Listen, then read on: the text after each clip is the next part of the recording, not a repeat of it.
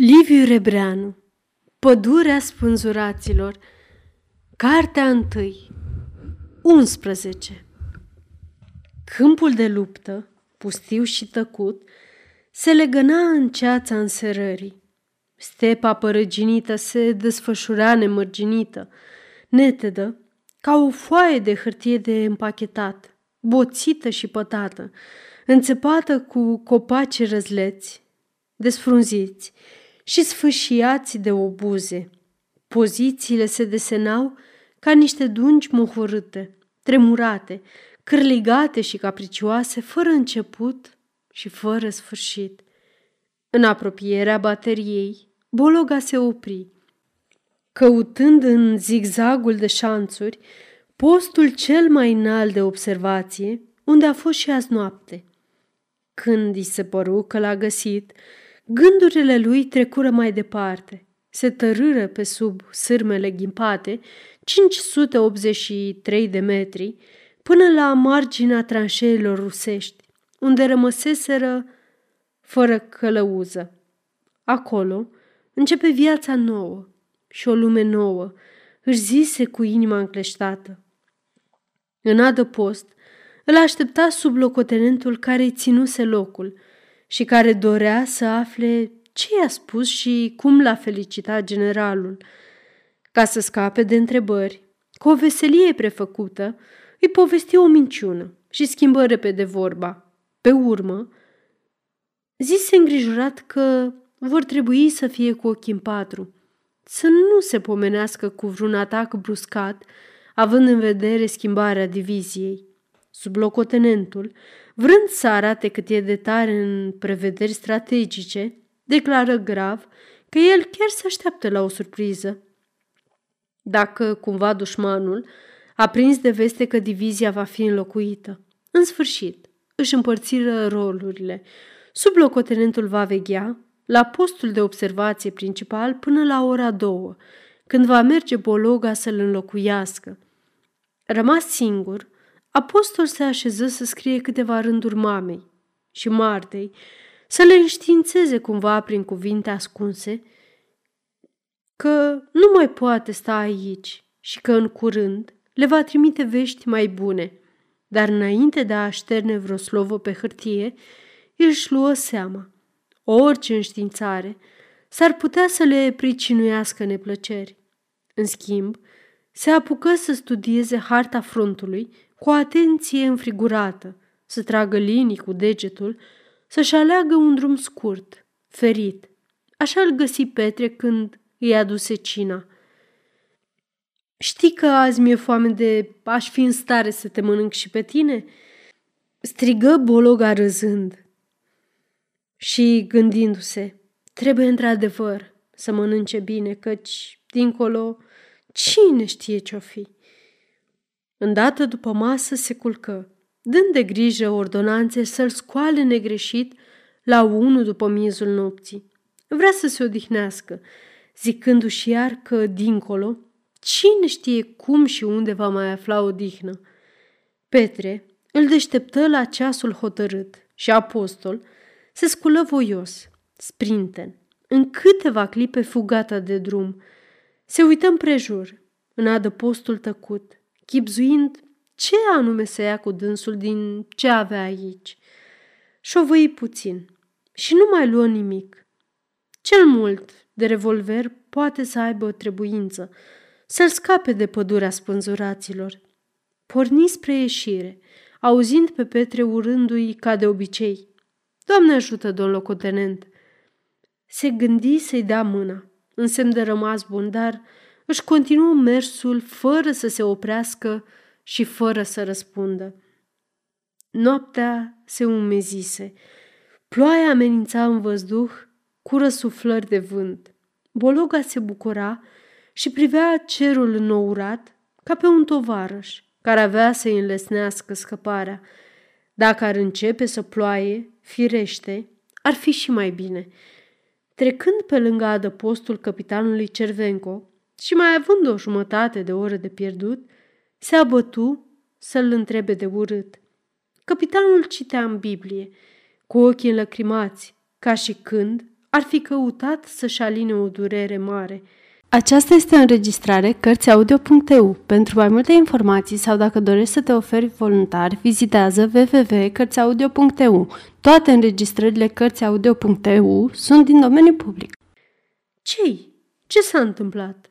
Întrebă apostolul uimit. Ce jelești așa? Ai vreun necaz? Ceva de pe acasă?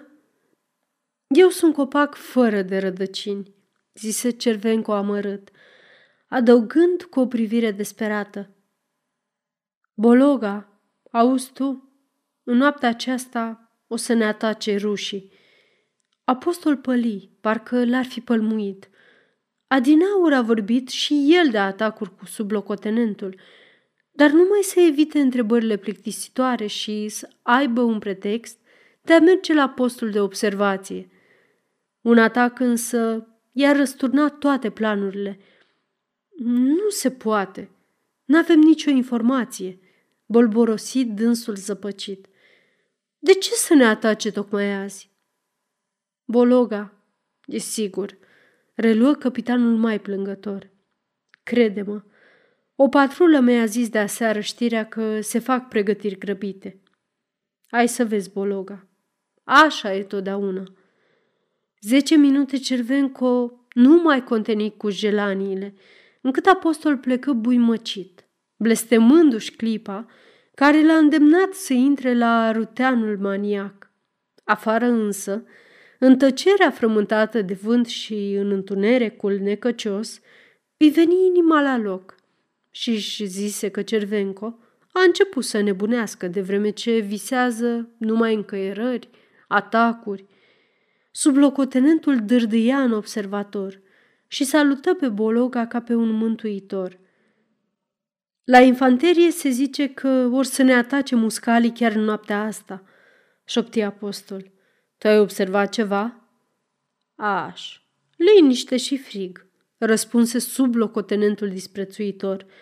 Infanteriștii așa fac. Se tem de toate umbrele. Dar muscalii nu sunt proști să ne atace tocmai azi. Hodoronc tronc. Când de-abia mâine, poi mâine vine schimbarea. Bologa îi strânse mâna cu mulțumire și ură somn bun. Niciodată nu i-a fost atât de drag sub locotenentul ca acum. Parcă a vorbit din sufletul lui. Dar nu-s proști muscalii. Se obișnui cu întunericul și se uită cu multă grijă spre liniile de dincolo. Nu vedea și nu se simțea vreo mișcare. Peste câteva minute însă, un foc de pușcă pocnia asurzitor, undeva pe aproape. Deși cunoscu, fără zgomot, că nu e rusesc, totuși a avut o strângere de inimă. Alte focuri speriate izbucniră îndată. Apoi, iară, altele, și în dreapta și în stânga, tot mai depărtate. Bologa se liniști. Erau desigur sentinelele speriate. Pe la trei, spre a șterge orice urmă de îngrijorare din suflet, porunci să se înalțe o rachetă, să vază și să se convingă. În lumina verzuie, terenul dintre tranșee părea mort. La dreapta, între sârmele ghimpate, zăcea cadavrul unui om. A fost ucis de acum două zile, pe când se întorcea din patrulare, noaptea, probabil chiar de camarazii lui, din greșeală sau de frică. Privirea lui apostol trecu peste el ca peste un mușuroi, grăbită să-și vadă numai calea pe care și-o alesese pe hartă. Un șanț vechi, care începe la vreo 20 de metri și merge până aproape de șanțurile rușilor. Împrejurul observatorului sunt rămășițe de tufe, lăsate în adins pentru mascare. De aici, târându-se prin cele două pâlnii de obuze, poate ajunge nesimțit la șanțul cel vechi, căci posturile de ascultare sunt mai departe. La celălalt capăt al șanțului va chema. Atâtea vorbe rusești știe. Pe urmă, lumina rachetei se stinse și Bologa rămase mulțumit. La cinci fix, când începe să se subțieze întunericul, va porni – mai are deci două ceasuri. Era atât de hotărât că nu simțea nici emoție, nici nerăbdare. Aștepta, cu ochii înainte spre țintă, cu gândurile slobode. Vremea trecea peste dânsul ca o apă lină, răcoritoare. Într-un târziu, îi fulgeră prin minte că poate rușii îl vor disprețui că a dezertat. El, ofițer. Și chiar în clipa aceea, un bubuit prelung, răgușit, spintecă văzduhul. Apostolul înlemni într-o așteptare amețitoare. Peste câteva secunde, care îi se păruseră nesfârșite, izbucni un răbufnit mai greoi, ca și când s-ar fi desfundat pământul. Apoi îndată altele, furioase și din ce în ce mai grăbite. Un clocot năpraznic fierbea în întunericul brăzdat de dâre luminoase. Ce e asta?" se gândi Bologa uitându-se la ceas și văzând că e de-abia patru. Atacul? Va să zică totuși... Atunci, apostol își dădu seama că tunurile rusești s-au năpustit asupra artileriei, care începuse să răspundă cu teamă însă și uluită de impetuozitatea dușmanului. Acum, ce să mai fac?" își zise dânsul, cu receptorul telefonului în mână, ascultând duelul artileriilor. Deodată auzi, la dreapta lui, la câteva zeci de metri, un vâjâit sfârșind într-o răbufnire scurtă. Întoarse privirea într-acolo și îi se păru că vede pâlnia de pământ împroșcând în beznă. Iată că au început să dumice infanteria. Încână desperat, simțindu-și creierul gol ca un burete uscat. Mai trecu un răstimp. Prin prejur, obusele cădeau tot mai des. Apoi, un țiuit prelung îi sfâșie urechile. A avut o strângere de inimă și gând fulgerător. Asta e pentru mine. În față, numai la câțiva pași, se despică cerul și un vârtej cumplit smulse coperișul observatorului. Apostol primi un cuțit în piept și o lovitură în cască. Apucă cu amândouă mâinile teodolitul ca să nu se răstoarne. Apoi, îi se păru că se ridică în sus și deodată se pomeni iar la pământ, cu o durere crâncenă în coapsă. Sunt rănit sau poate... Gândul îi se rupse ca o ață.